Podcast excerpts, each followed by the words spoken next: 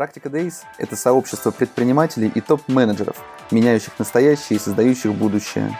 Здесь мы каждый день говорим о ритейле, технологиях и предпринимательстве с руководителями абсолютно разных компаний, от домашних стартапов до международных корпораций. Самое главное, чего мы хотим – смотреть шире на свой бизнес, свою работу, видеть тренды и чувствовать происходящие вокруг изменения, вместе создавая свое будущее. Ведущий подкаста я, Борис Преображенский.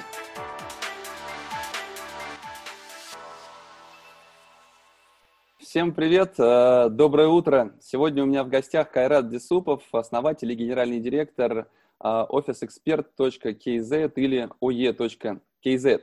Офис Эксперт э, уже 9 лет, компания входит в топ крупнейших интернет-магазинов в Казахстане. Оборот за 2019 год составил около полутора миллиардов тенге, в пересчете на рубли, насколько я понимаю, это порядка 300 миллионов рублей – и за прошлый год было выполнено около 55 тысяч заказов. Кайрат, привет, я правильно все сказал? А, добрый день, Борис, спасибо, что пригласил. Да, все верно сказал. Добрый день, аудитория. Как сейчас у вас дела в Казахстане? Можешь рассказать вкратце, что у вас происходит, э, потому что не успеваешь за всем объемом информации, поступающей со всего мира, следить за конкретной страной? А, ну, наверное, такая же ситуация, как и во всем мире, как и у вас. Единственный момент, что у нас э, случилась вторая пандемия, ну, вторая волна пандемии, э, нас ограничили, нас э, ограничили в первый раз в марте месяце, в конце марта, э, жесткий, на жесткий карантин посадили. Все предприятия, все организации, всех э, людей.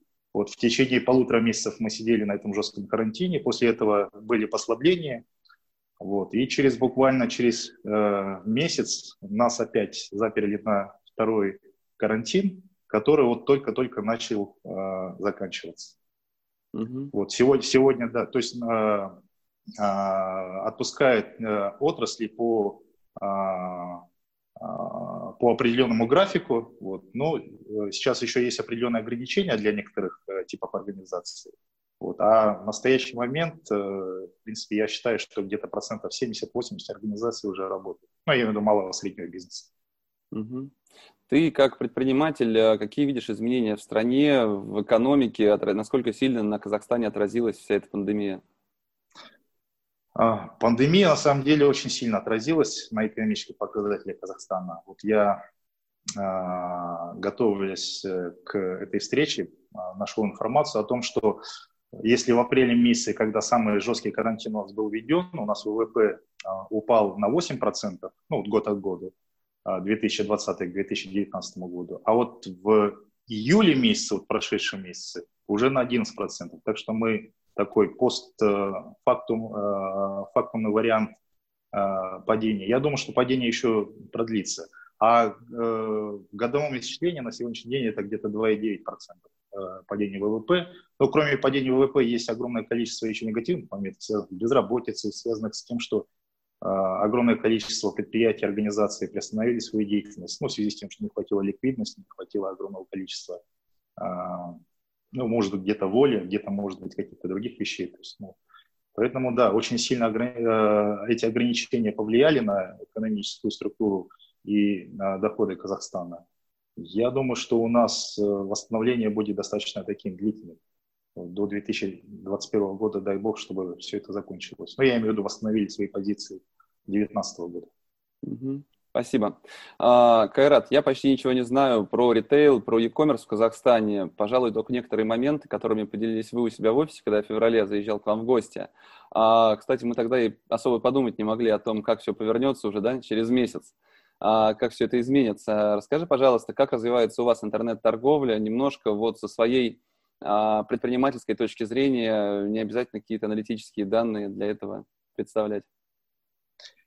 Ну, нужно понимать о том, что э, e-commerce в Казахстане очень сильно отстает от российского e-commerce, где-то года на 3 на 4. И, соответственно, еще клиентского опыта такого большого нет у нас в Казахстане. Вот. Но тем не менее мы э, в Казахстане э, демонстрируем достаточно большой э, прирост в e-commerce. То есть практически, не знаю, там вот до прошлого года это было где-то 35-40% год от года. Вот последние, не знаю, там где-то с 14 с 15 года это по 30-35%. А в этом году, вот, по крайней мере, те компании, с которыми мы имели определенный диалог, то есть говорили, заявляли о том, что это рост уже в два раза произошел ну, к прошлому году. Особенно те компании, которые специализируются на доставке, вот, на продаже каких-то таких э, э, медицинских э, изделий. Вот. Ну, пока я считаю, что на самом деле e-commerce в Казахстане, он находится в самом начале своего пути развития. То есть и потенциал достаточно большой e-commerce. И самое главное, что с этой пандемией получили мы положительный клиентский опыт, то есть люди тоже начали активно а, потреблять а, товары через э, посредством сервисных а, приложений. Вот. И я считаю, что этот опыт как раз-таки он сохранится, и я думаю, что и дальше будет развиваться. То есть если по цифрам, то в прошлом году, насколько я помню, наш, у, э, у нас интернет-ассоциация заявляла о 300 а, 50 миллиардах тенге за 2019 год, это вот оборот всего e-commerce, это где-то составляло полтора процента от всей розничной торговли. А на сегодняшний день, ну, я не знаю, верить этим цифрам или нет, но говорят, что где-то порядка 725-750 э, миллиардов тенге, это где-то в районе уже 3-3,5% всей розничной торговли.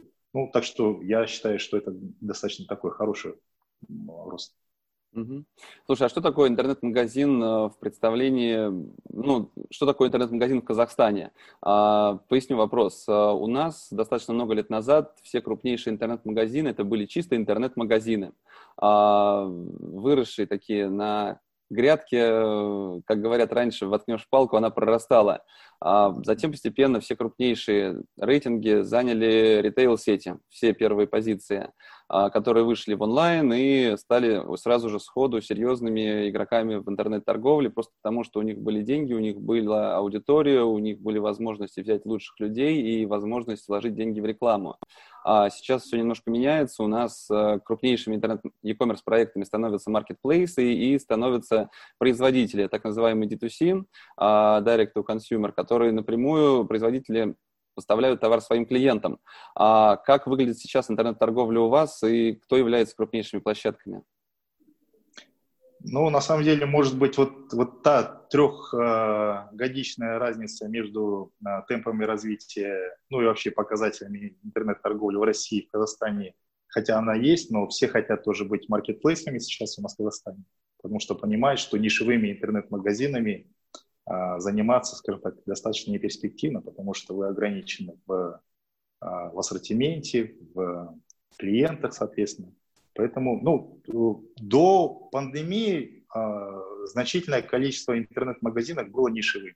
Сейчас, э, вот буквально за эти 3-4 месяца, у нас многие э, начали заявлять о том, что ну, вот здесь, из действующих игроков, что они станут э, маркетплейсами, то есть те компании, которые раньше торговали электроникой, сейчас уже фактически там могут размещать у себя э, гречку, не знаю, капусту, там, помидоры и так далее. Поэтому я думаю, что вот мы как раз-таки в том же самом тренде, что и российский e-commerce. Угу. Ну, сейчас из позиции, находясь в сегодняшнем дне, как ты оцениваешь конкуренцию в вашей стране? В Якоме серьезная она или ее, по сути, пока еще нет? Ну, видишь, надо тоже знать, э, какое количество э, населения у нас у нас всего лишь 18 миллионов, плюс огромная территория, то есть у нас логистика играет значительную а, роль в развитии e-commerce. То есть преуспеет тот, кто наладит у себя а, бизнес-процессы, связанные с а, быстрой логистикой, потому что ставить э, какие-то распределительные склады или большие там, хабы в каком-то городе конкретном, ну, я имею в виду, там, или в нескольких городах, это достаточно дорогостоящее мероприятие. Поэтому я считаю, что а, вот до сегодняшнего дня многие решали свою проблему через а, а, размещение хабов, через размещение складов. Сейчас смотрят уже вот все-таки на эффективность, на логистику, на развитие, на транспорт составляющие. Но, например, Казпочта, я помню, фактически представители компании на каждую мою офлайн конференцию прилетали в Москву. Mm-hmm. Так что я понимаю, вы следите за тем, что происходит в России, действительно развиваете и логистику, и а, все связанные направления. А, скажи, пожалуйста, ощущается ли у вас конкуренция со стороны кроссбордера, со стороны России, со стороны Китая, насколько серьезная? А, ну, если в отношении нашей компании, то, наверное, нет, потому что мы немножко по-другому, ну, по-другому работаем. У нас формат бизнес-модели связаны с сервисом. Вот. Алиэкспресс или там какие-то другие компании, которые находятся за пределами Казахстана, это, скорее всего, история просто про дешевые цены. Поэтому нет. Вот мы лично не, не ощущаем и, скорее всего, и не будем ощущать. Пока не будет присутствия, пока не будет вот этой последней мили, когда клиенту приедут, а, правильно передадут товар, правильно передадут а, товаросопроводительные документы, вот, я думаю, что, скорее всего, нет, мы не будем решать этих проблем. Ну, я имею с конкуренцией. А вообще конкуренция, на самом деле, я бы не сказал, что она такая сильная. Вот, э, есть место еще для того, чтобы хорошие сервисы приходили и а, делали свою историю успеха здесь, на рынке Казахстана. Угу. Наоборот, это даже хорошо. То есть появится новый... Чем больше будет э, хороших сервисов, тем будет больше положительного клиентского опыта, который, соответственно, будет сказываться на развитии всей e-commerce Казахстана. Угу. А, расскажи, пожалуйста, теперь об Office Expert. Вам э, почти 9 лет, и вообще считаешь ли ты свой бизнес успешным? А, я считаю свой бизнес успешным однозначно. То есть мы а, ни на йоту не сомневались в успехе этого бизнеса. Девять лет назад, в 2011 году, мы а, сформировали концепт, сформировали бизнес-модель нашего интернет-проекта. Вот, и строго следуем тем заложенным, скажем так, основным ценностям, которые мы доносим до наших клиентов. Вот, э, мы за этот период времени, хотя очень много было соблазна, связанных с открытием офлайн, офлайновых точек продаж, вот, но мы не свернули с этого пути, я считаю, что это правильно, потому что товары для офиса удобнее приобретать, не приходя в какие-то точки, не знаю, там, продаж. Там, ну, я имею в виду товары для офиса, это прежде всего не знаю, там, те же самые канцтовар, бумага, ну вот какие-то традиционные товарные позиции. Вот понятно, что, может быть, там технику, электронику достаточно сложно выбрать, но мы в нашей структуре продаж есть э, такие 9 товарных категорий, вот, э, и мы видим, что по всем 9 товарным категориям мы прирастаем. То есть я думаю, что э, достаточно правильную позицию мы выбрали 9 лет назад. И она имеет историю успеха с тем, что любят все-таки люди, людям ну, нужна сервисная составляющая. Я считаю, что именно компании, которые имеют свои бизнес-модели ценность, э, ну, которую они продвигают как сервис, вот они, прежде всего, преуспеют. Потому что просто товары продавать сейчас этого недостаточно. Нужен сервис.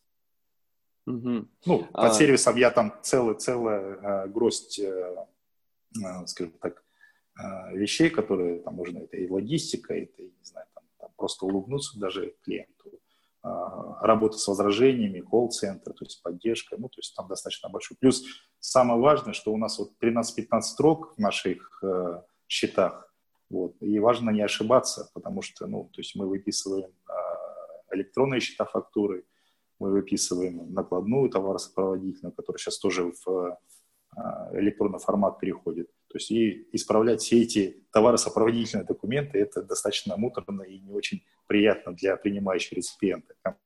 Поэтому тот, кто будет осуществлять точную сборку, то есть вот у нас, например, э, э, мы считали 0,3% это э, погрешность наша вот, в части сборки.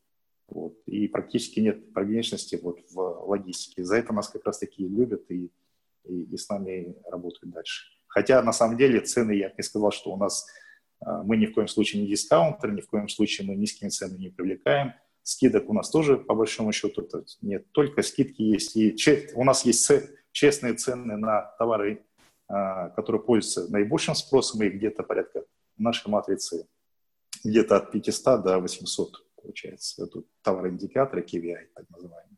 Вот на, на них мы даем, безусловно, честную цену, и они, эти позиции присутствуют практически, не знаю, в 75-80% а, наших а, продаж. Ну, вот в одном чеке, я имею в виду. Слушай, скажи, пожалуйста, у вас в конце 2019 года, по-моему, было около 70 человек в компании, правильно?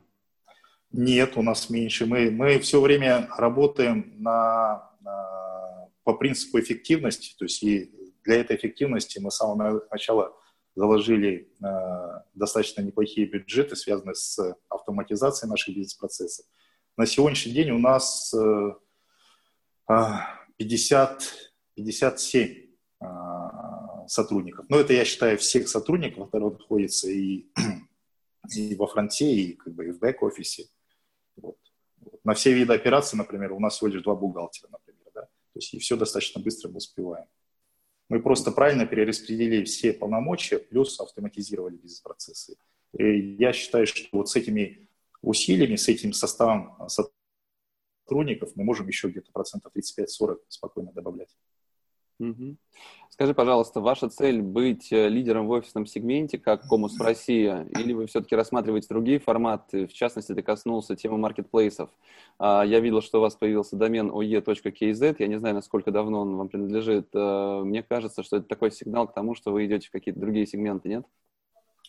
Ну, ты очень прозорливый, все верно. То есть мы буквально, мы еще три, три года назад думали о том, что мы не должны стать и остаться нишевой. То есть, хотя Комус, конечно, это очень интересно и, а, скажем так, хороший триггер для нас, для того, чтобы мы следовали, вот, скажем так, за этим а, бенчмарком. Вот, но мы поняли, что в связи с тем, что Комус работает на более большом рынке, например, который в 10 раз больше, то есть мы здесь решили, что мы все-таки не должны ограничиваться только историей про офисное обеспечение Поэтому мы а, три года назад мы об этом говорили, вот, а в этом году, вот в апреле месяце мы уже однозначно для себя решили, что в сентябре месяце мы будем запускаться в формате маркетплейса. Ну, для этого там подготовительную работу мы провели, связанную с системой хранения на складе. Мы расширили свой склад, несмотря на то, что все, наоборот, сокращали издержки. Вот мы пошли на это целенаправленно, потому что мы понимаем, что это время возможностей. То есть системы хранения э, приобретаем, строим новый склад, э, перестраиваем систему логистики, то есть э, добавляем новые города. Вот мы сейчас доставляем уже в 15 городов Казахстана, то есть и эти, эта доставка для нашего клиента, юридического лица, совершенно бесплатная. Так что мы идем. А расскажите, пожалуйста, что будет? Это будет э, на базе офис эксперта проект или это будет отдельный проект ОЕ, именно .kz? Нет, это будет ОЕ. ОЕ да. Угу. ОЕ. И я, да, мы сейчас очень активно смотрим а, в сторону таких крупногабаритных вещей, как мебель, офисная мебель, которая а, даст нам достаточно хороший, неплохой прирост в среднем чеке. Вот. Мы смотрим в сторону какой-то вот э, небольшой складской техники. Вот. Понятно, что мы а, не будем конкурировать, да это, наверное, и не нужно для нам в настоящее время, что продавать iPhone, Apple, не знаю, там, ну, какую-то технику, связанную с э, обеспечением офисов, мы однозначно будем заводить. То есть мы, давайте так вот говорить, что мы будем маркетплейсом, но с прицелом на B2B, однозначно. Mm-hmm. То есть мы не будем рассекаться на историю про B2C. Мне очень нравится этот подход. Буду очень внимательно следить, потому что для меня как, как никогда актуальна эта тема. А, скажи, пожалуйста, вы инвестируете достаточно много денег, наверное, все-таки в этом направлении. Насколько все-таки дорого создать свой маркетплейс? Ну, пока на самом деле мы не сильно много в маркетплейс э, инвестируем, потому что мы, я как уже сказал, что мы три года назад об этом думали. То есть и мы начали подготовительную работу как раз-таки три года назад. То есть э, мы вот четвертую версию сайта нашего сделали в прошлом году, вот, и мы как раз-таки в иерархию и структуру нашего сайта мы заложили принципы работы маркет, с маркетплейсом. Поэтому это вот прежде всего а, блок работы с э, поставщиками, вот. Но мы немножко э, по-другому подошли к, к работе. То есть мы, вся, вся наша э, база данных содержится в, не в двух э, системах операционных, а в одной, вот нашей учетной системе. В 1С, получается, УТП. Мы, соответственно, логистику выстроили там, мы всю аналитику выстроили, CRM там у нас, BI, ну, фактически это BI, да, наша. И мы э, понимаем, что обмениваться, скорее всего, э, всеми данными, связанными с сущностью вот этого товара, который будет поставщик или дистрибьютор а, размещать, мы не будем через э, личный кабинет, а будем через обмен, интеграцию нашими учетными базами осуществлять. Так для нас проще, то есть мы видим, что в этом, наверное, даже больше преимуществ. Потому что вот мы изначально подошли к тому, что в двух, в трех операционных системах это крайне неудобно работать. Вот, для нас это каждый раз нужно там отвлечься, здесь отвлечься, там посмотреть, там какой-то забор информации забрать. Вот, а здесь в одном месте мы всю, весь информационный поток имеем, соответственно, очень быстро и а, достаточно оперативно реагируем на все а, проблемы, вопросы, запросы и так далее. Ну, это как раз-таки является часть сервиса, да, то есть когда клиент не беспокоится, вот, он получает очень быстро и вовремя свою часть информации, которую он хочет. То же самое случится и с поставщиками. Я думаю, что если мы выстроили такую систему с нашими клиентами, то же самое будет ну, с поставщиками. Угу. А, у меня просто недавно был эфир с одним нишевым маркетплейсом российским, и у нас такое родилась а, а, хорошо описывающая производства маркетплейса фраза, что сколько бы у тебя не было денег, на маркетплейс в любом случае понадобится больше. Э, действительно описывает ситуацию у всех и очень крупных компаний, и достаточно небольших. В этом свете мне было интересно как раз, сколько вам понадобилось. При этом я понимаю, что три года даже в фоновом режиме вести какие-то разработки, доработки по IT-системе, как ты сказал, уже там дооборудовать склад, увеличивать его площадь, это тоже все-таки не копейки, поэтому ну что же, будем следить за тем, как будет э, развиваться этот проект. Расскажи, пожалуйста, как на офис-эксперте отразилась пандемия, что произошло у вас в Казахстане с вашим рынком? А, ну, пандемия, на самом деле, на нас сильно отразилась. В марте, в конце марта месяца этого года а, ввели первые ограничения, и, соответственно, так как мы сервис для юридических лиц, то все юридические лица сели по домам. Вот. Мы еще где-то числа до 25 марта как-то работали. После этого а, у нас э, продажи упали ну, где-то процентов на 70, на 75 от ну, до кризисных времен. Вся эта история продолжалась у нас до конца апреля месяца. В мае месяце мы вышли. Это когда вот первый этап ограничений сняли. Вот, и мы получили э, прирост значительный, то есть мы выросли до э, до, до пандемийных э, показателей, в смысле, даже давайте так, до наших плановых показателей, которые мы запланировали на 2020 год, на уровень где-то в районе 85%. Вот. Но в настоящее время так и идем. Где-то вот в районе 85-90% от тех плановых показателей, которые мы наметили на 2020 год. Ну, в настоящее время идем. Несмотря на то, что были ограничения, но мы, мы а, за, за счет чего это достигали? За счет того, что а, пересматривали товарную матрицу, вот мы ввели новые категории, медизделия, это вот различные СИЗы, маски, вот, э, плюс мы разделы очень активно развивали наши, это вот э, по удаленной работе. Я думаю, что как раз-таки вот наше а, несидение на месте как раз-таки положительно повлияло на нас. Вот. Но я считаю, что вот, э, где-то до конца, наверное, апреля месяца мы еще будем ниже наших показателей о, до конца августа, если я извиняюсь. Вот, а Это уже более месяца, оптимистично, чем апрель. Да, а в, в, сентябре, да, в сентябре месяце мы, скорее всего, уже будем в рамках наших планов показателей. Вот, и я хочу добавить, что 2020 год мы, а, мы в принципе, и, и вот на, по состоянию на 7 месяцев мы каждый а, раз закрываем наш период и смотрим результаты. Вот, мы, конечно, упали по плановым показателям, ну, не достигли наших плановых показателей за счет того, что вот эти два месяца мы, ну вот, вот эти четыре месяца мы сидели, а, не достигали. Вот, но в рамках 2019 а, года мы перевыполнили эти показатели.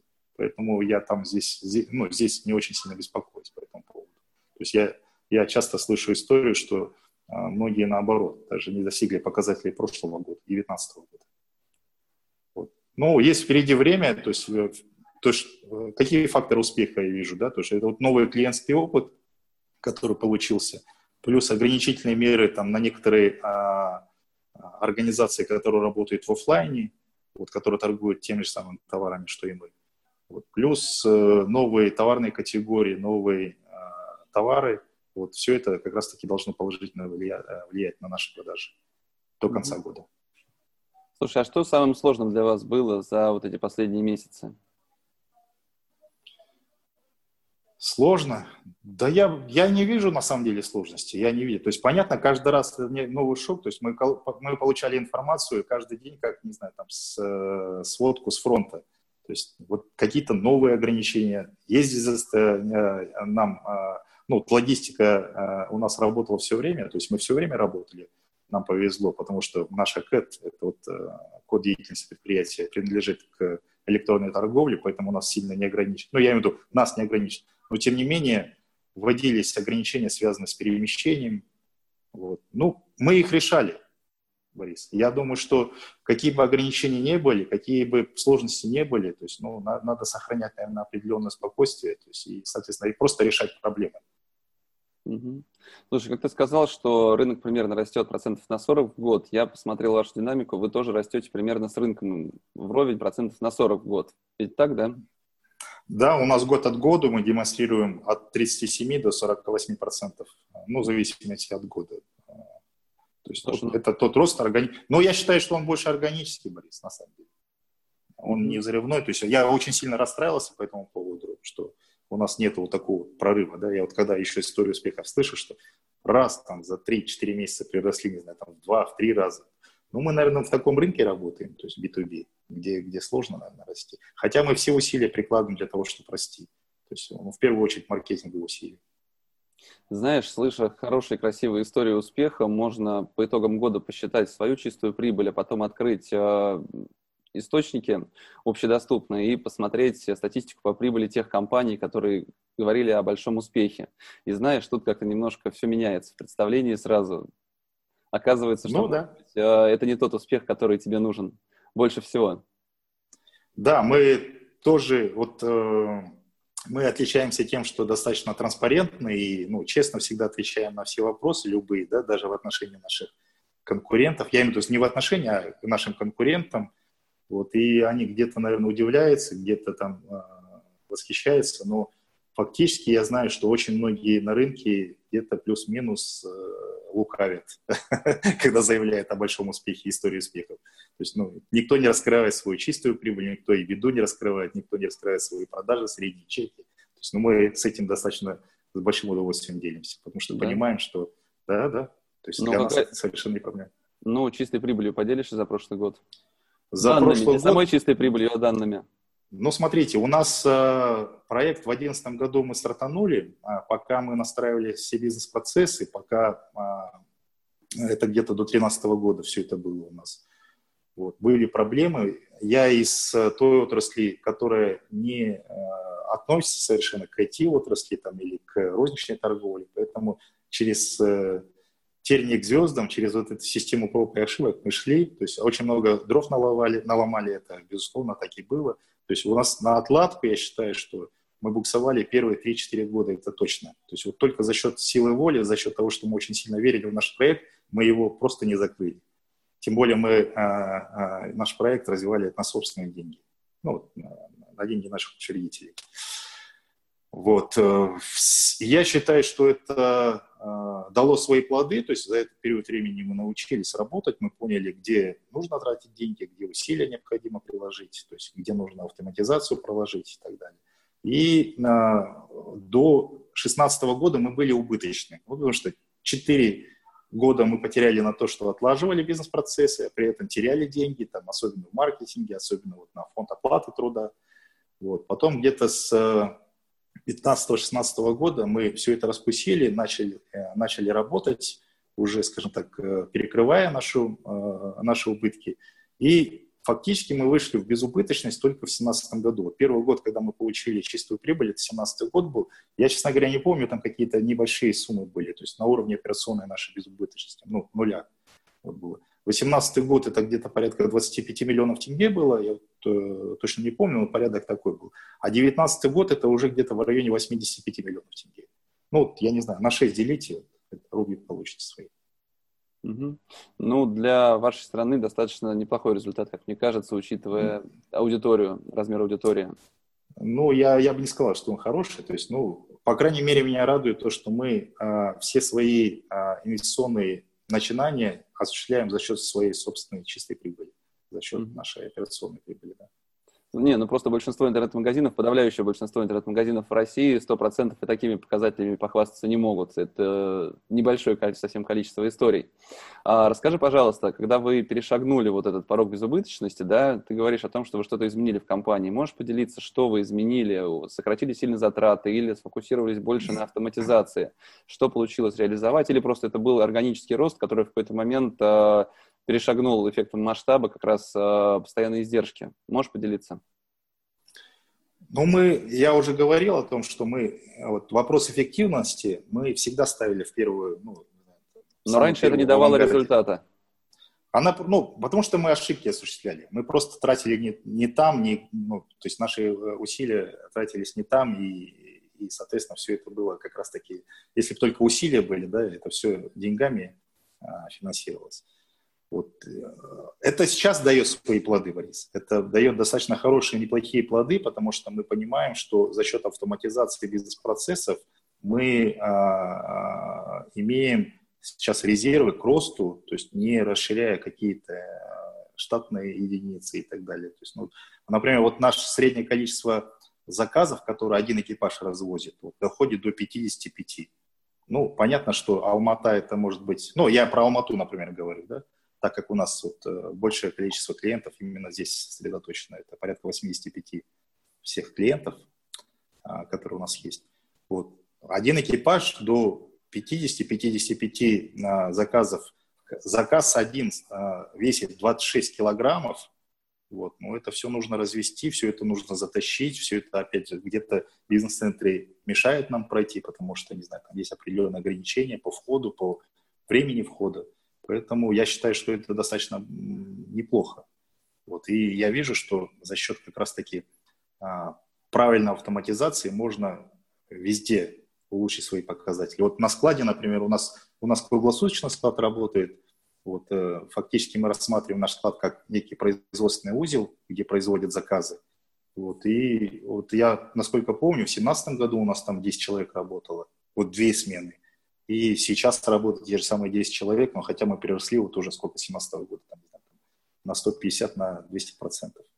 И, и резервы еще есть, и я вижу, что достаточно неплохо а, автоматизация нам помогает. То есть эффективность, автоматизация – это на самом деле не призрачные какие-то вещи, то есть они дают свои плоды не, не разом, не сразу, то есть там достаточно долгая история про а, отладку, наладку, а, вот.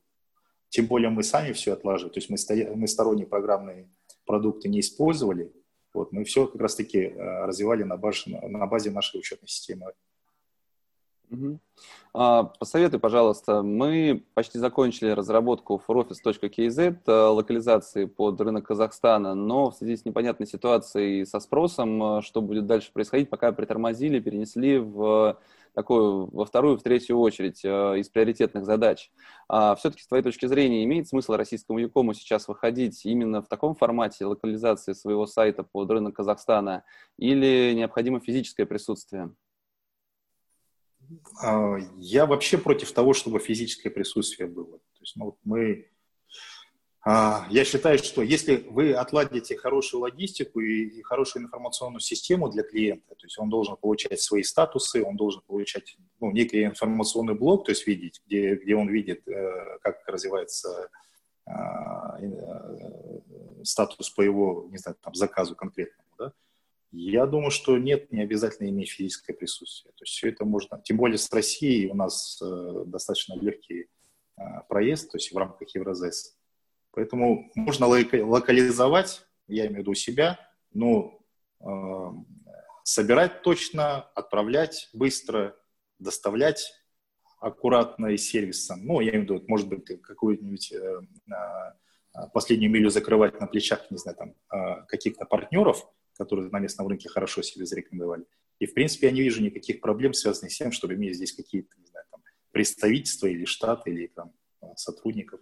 Поэтому приходите, будем рады. Наоборот, я еще раз подчеркиваю, что конкуренция – это двигатель, то есть э, двигатель и к культуре э, производства, и культуре, не знаю, там, заказов. То есть, ну и вообще это э, чем лучше преимущество получит клиент на выходе, тем лучше вообще для, для, для всего рынка будет больше доверия со стороны клиента. Угу. Ну, про представительство было бы интересно поговорить, если что, имею в виду. А, все-таки касаемо психологии покупателей, а, свои родные, там, представители, даже не представители, а своя родная компания из Казахстана, я думаю, существенно выигрывает у какой-то российской компании, пускай даже с локализацией сайта .kz. А, как с этим быть? Это же действительно значимые потери в той же конверсии.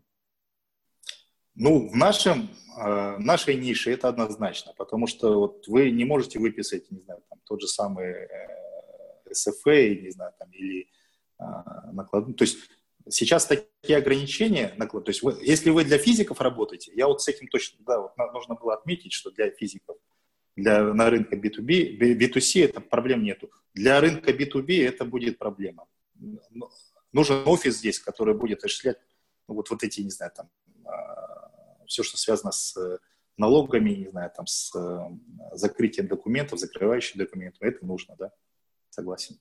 То есть здесь точно я, я уже тебе в самом начале разговора говорил, что э, мы не видим больших э, угроз со стороны конкурентов, которые работают, не знаю, там, извне Казахстана. Потому что ну, они тот уровень сервиса не предоставят. Соответственно, ну, клиент вряд ли будет обращаться к ним. Ну, может быть, один раз для какого-то опыта, но вряд ли это будет на какой-то долгосрочной перспективе. Я хочу, кстати, сказать, отметить, что у нас уровень э, удержания клиентов, так называемый, мы его постоянно меряем, у нас 95% умирает.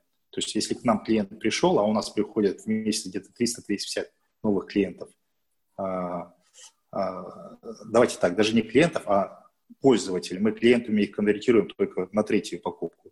Вот. Частота покупок у них разная, ну, в среднем где-то в районе 45 дней получается. Поэтому ну, уровень держания клиентов у нас очень высокий. Я думаю, что это как раз-таки говорит о том, что клиенту нужны э, вот эти сервисные составляющие, закрытие документов э, правильно. Угу. Слушай, расскажи, пожалуйста, каково быть предпринимателем в Казахстане? Это ежедневный риск, э, нервы или все-таки какая-то размеренная работа в спокойной обстановке, приятные занятия? А, все-таки должно быть такое место на земле, где предпринимателю живется легко и кайфово. Я думаю, что предпринимателю нигде не живется легко и кайфово. Это точно. Поэтому он и предприниматель. Вот. А я... Было разное. Вот если на примере на нашем, например, да, то, наверное, было все. И нервы, и, не знаю, там, и переживания, и какие-то, может быть, даже затяжные переживания. Особенно тогда, когда результатов не показаны хорошие. Ну, тех, которые мы ожидали. Ну, в последнее время я точно понимаю, что, наверное, нужно быть спокойным, нужно делать свое дело – вот. И, наверное, нужно быть достаточно таким уравновешенным, спокойным человеком, а, если ты осуществляешь свою предпринимательскую деятельность. Вот, люди это будут видеть, я имею в виду сотрудники, то есть они будут видеть в тебе определенную уверенность, потому что когда ты кричишь, вряд ли это говорит о какой-то уверенности в тебе, да, соответственно, в компании. Вот у нас практически люди не увольняются из компании, ни, ни во фронте, ни, ни в бэке. Вот. Но я думаю, что это как раз-таки за счет той атмосферы, которую мы имеем в компании нашей. Поэтому мы, да, предприниматели, это, это все, конечно, о чем ты э, сказал и перечислил, но я рекомендую, чтобы это все-таки было все-таки ну, на, на спокойствии каком-то. То есть нужно быть немножко собранным, спокойным, переживать как-то события негативные не, этот, не эмоционально, не сильно эмоционально. По крайней мере, если эмоционально, то недолго. Угу. Слушай, ну тогда с твоей точки зрения, как э, должен выглядеть правильный предприниматель и какие, может быть, навыки в первую очередь развивать? Ну, я вот здесь не дам каких-то рекомендаций. Каждый сам человек, не знаю, там, знает, как ему свой путь пройти. Поэтому, наверное, Борис, мне, мне сложно сказать за всех. То есть я, я вот в сторону конкурентов не смотрю, то есть не ковыряясь в их э, профиле, да, то есть надо делать свою историю, так, как ты ее видишь, которая даст тебе определенный успех, я думаю, что каждый предприниматель должен сказать, вот, на, лыжню встать, на лыжню встать и ехать с тем темпом, с той скоростью, с которой ему комфортно, удобно, не знаю, там, и с той скоростью, с которой даст ему, не знаю, там, какое-то конкурентное преимущество. Поэтому, наверное, раздавать какие-то э, рекомендации, каким он должен быть, нет, не буду. Ты просто сказал про то, что нужно быть спокойным. Э, ну, это эмоций. Я, я, я на своем примере. Я на своем mm. примере, я потому что я все стадии пережил. Ну, а о чем ты говоришь? Все стадии пережил, и я понимаю, что вот сейчас, да, я вот я на спокойствии. То есть, опять же, спокойствие не говорит о том, что я вот сел там, э, и, и все у нас э, там как-то прекрасно, замечательно. Я вот, мы, мы переживаем то же самое время, что и вы, да, сложный. Каждый день какие-то новости прилетают негативного характера в том числе. Ну, нужно, наверное, их просто воспринимать правильно и решать вовремя. И, соответственно, я думаю, что как-то так, наверное. Я про спокойствие, когда говорю, я вот именно решение проблемы должно быть такое на, на холодную голову. Угу. Ну, это, наверное, правильно, но мне кажется, все-таки самое большое предпринимательское счастье – это быть ровно таким, какой ты есть, и не стараться себя загнать в какие-то рамки. Потому что, приходя 100%. на работу в какую-то компанию, ты должен в любом случае подстроиться. Большое счастье, конечно, найти такую работу, в которой не надо будет подстраиваться ни на грамм, но все-таки должен. А предпринимательское счастье – это именно быть таким, каким ты, какой ты есть, э, и построить свою работу таким образом, чтобы она была логичным продолжением того, какой ты есть. А, и поэтому, да, есть предприниматели, которые кричат, есть предприниматели, которые непрерывно вынуждены по вечерам пить много крепкого алкоголя, чтобы держать себя в тонусе, как-то справляться с ситуацией. Но мне кажется, в любом случае это э, счастье, когда гармония в работе и в твоем характере. Э, не всегда это правильно, но это счастье. Расскажи, пожалуйста, последний, наверное, вопрос. Чему тебя, как предпринимателя, научила пандемия? Какой ты для себя самый главный урок вынесешь из нее? А, самый большой урок а, вот когда прошла первая волна, то есть я, я, мы, в принципе, были готовы к э, негативному развитию событий, да, но я не верил, что события могут повторяться, например. Я сказал, что вторая волна пандемии была э, и карантин, соответственно, вели. Я до конца не верил. Я, вот, я думаю, что нужно быть готовым всегда ко всем э, ситуациям. Наверное, наверное, каким бы уверенным ты не был, но нужно думать всегда о том, что вот это плохая ситуация может возникнуть в любой период времени, и, скорее всего, нужно быть готовым. По крайней мере, как-то морально-физически, а если еще получится, то еще и, не знаю, там, ну, а, сделать какие-то предупреждающие меры в этой части. Поэтому, как мы сделали. Поэтому, да, нужно быть, э, нужно быть еще и собранным, то есть нужно коллектив свой подбадривать, потому что у нас тоже люди, ну, я считаю, что коллектив, каким бы он маленьким не был, да, но это коллектив, который которым тоже, тоже нужна уверенность. Вот. И от этой уверенности как раз-таки у них зарождается определенная уверенность э, и желание дальше работать, и желание, не знаю, не опускать руки. Поэтому вот будем дальше. Вот корпоративная культура у нас по большому счету не было. Мы как-то развивались как компания, которая э, ну, вот просто вот события происход- происходят, и мы, соответственно, там, ну, просто живем в этих событиях, и все. А, наверное, все-таки нужны какие-то вещи, связанные с тем, чтобы кого-то отметить, кого-то, не знаю, там, а, поощрить и так далее. То есть, ну, наверное, да, тоже людям нужно признание. Поэтому корпоративная культура плюс готовность ко всем негативным позициям, а, которые возможны. Угу. Кайрат, спасибо большое, что нашел время присоединиться. Очень рад был тебя видеть. Вам успехов. Буду следить за развитием вашего маркетплейса. Это отличная тематика. Я считаю, что такой проект в России бы мог бы очень хорошо пойти. Я пока не видел ни одного B2B маркетплейса, и хотелось бы верить, что у меня, может быть, получится построить тоже такую компанию, которая отчасти захватит и этот рынок. Спасибо тебе большое, вам успехов, и будем ждать новостей, а может быть, и встречи в офлайне когда-нибудь. Все, спасибо большое вам. До свидания. Пока. Напомню, это был подкаст «Практика Days», а меня зовут Борис Преображенский. Если вам понравился выпуск, поставьте оценку и оставляйте комментарии – Пишите, какие темы вам интересны и кого позвать в гости в следующий раз. Практика Days выходит в прямом эфире каждый будний день у меня на Фейсбуке. Еще видеозапись эфира удобно смотреть на YouTube.